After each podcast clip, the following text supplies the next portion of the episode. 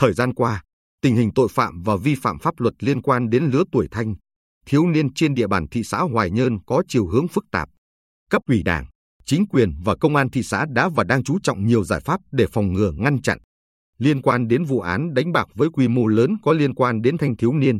học sinh xảy ra trên địa bàn thị xã Hoài Nhơn vào đầu tháng 9 năm 2022, ngày 6 tháng 3, Thượng tá Lương Trường Sơn, Phó Thủ trưởng Cơ quan Cảnh sát điều tra Công an thị xã Hoài Nhơn, cho biết cơ quan điều tra đã khởi tố 10 bị can, trong đó có đến 7 đối tượng từng là học sinh. Công an thị xã đang chuẩn bị kết thúc giai đoạn điều tra, chuyển hồ sơ đề nghị Viện Kiểm sát Nhân dân cung cấp truy tố các đối tượng trên. Trước đó, ngày 8 tháng 9 năm 2022,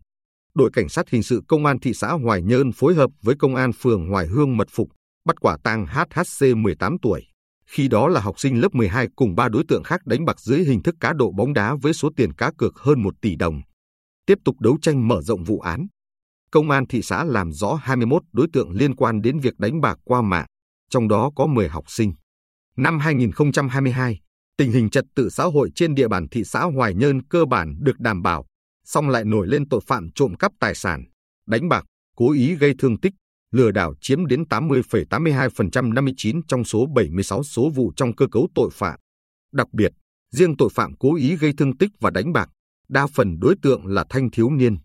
Theo thống kê của công an thị xã, tội phạm cố ý gây thương tích chủ yếu là mâu thuẫn trong quá trình ăn nhậu hoặc trong chuyện tình ái, vay mượn tiền. Việc đánh nhau giữa các băng nhóm thanh thiếu niên kéo theo hành vi gây rối trật tự công cộng. Các băng nhóm ở nhiều xã, phường mang hung khí đuổi đánh nhau có 6 trong số 11 vụ đối tượng sử dụng hung khí gây thương tích làm ảnh hưởng đến an ninh trật tự địa phương. Tội phạm đánh bạc dưới nhiều hình thức bầu cua, lô đề, đánh bài, cá độ bóng đá, thường lợi dụng quán cà phê hoặc nơi vắng vẻ để thực hiện hành vi phạm tội. Đặc biệt, xuất hiện tội phạm cá độ bóng đá qua mạng, đối tượng là thanh thiếu niên học sinh, gây khó khăn trong công tác phòng ngừa, đấu tranh. Theo Thượng tá Lương Trường Sơn, trong 124 thanh thiếu niên phạm tội năm 2022, có đến 36 thiếu niên. Đa số đối tượng phạm tội là nam, không có nghề nghiệp ổn định. Đáng chú ý, có 13 đối tượng là học sinh. Trước tình hình trên, ngày 7 tháng 10 năm 2022 ngay sau khi công an phá vụ án đánh bạc với quy mô lớn có liên quan đến nhiều thanh thiếu niên và học sinh nêu trên, Thường trực thị ủy Hoài Nhơn đã có cuộc họp chuyên đề bàn về tình hình vi phạm pháp luật, tệ nạn xã hội trong thanh thiếu niên. Tại buổi làm việc, qua thực tế tình hình do công an thị xã báo cáo,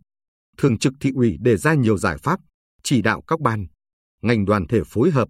hỗ trợ công an tăng cường phòng ngừa ngăn chặn tình trạng trên. Từ đầu năm 2023 đến nay, với sự chỉ đạo sâu sát của Thường trực thị ủy và sự vào cuộc quyết liệt của cả hệ thống chính trị, tình hình vi phạm pháp luật và phạm pháp hình sự trên địa bàn có chiều hướng giảm. Tuy nhiên, đáng tiếc là tội phạm trong lứa tuổi thanh thiếu niên vẫn còn ở mức cao cả về số vụ và số đối tượng. Theo thống kê mới nhất của Công an thị xã Hoài Nhơn, từ giữa tháng 11 năm 2022 đến cuối tháng 2 năm 2023, trên địa bàn thị xã xảy ra 15 vụ phạm pháp hình sự với 58 đối tượng. Trong đó liên quan đến thanh thiếu niên có 5 vụ với 27 đối tượng hiện đã khởi tố 2 vụ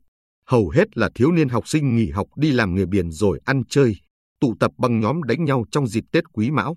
Thực tế trên cho thấy, các ngành, đoàn thể và người dân ở Hoài Nhơn cần phải nỗ lực nhiều hơn, quyết liệt hơn nữa trong thực hiện các biện pháp ngăn ngừa, kéo giảm tội phạm, vi phạm pháp luật trong thanh thiếu niên và học sinh theo yêu cầu mà thường trực thị ủy đề ra.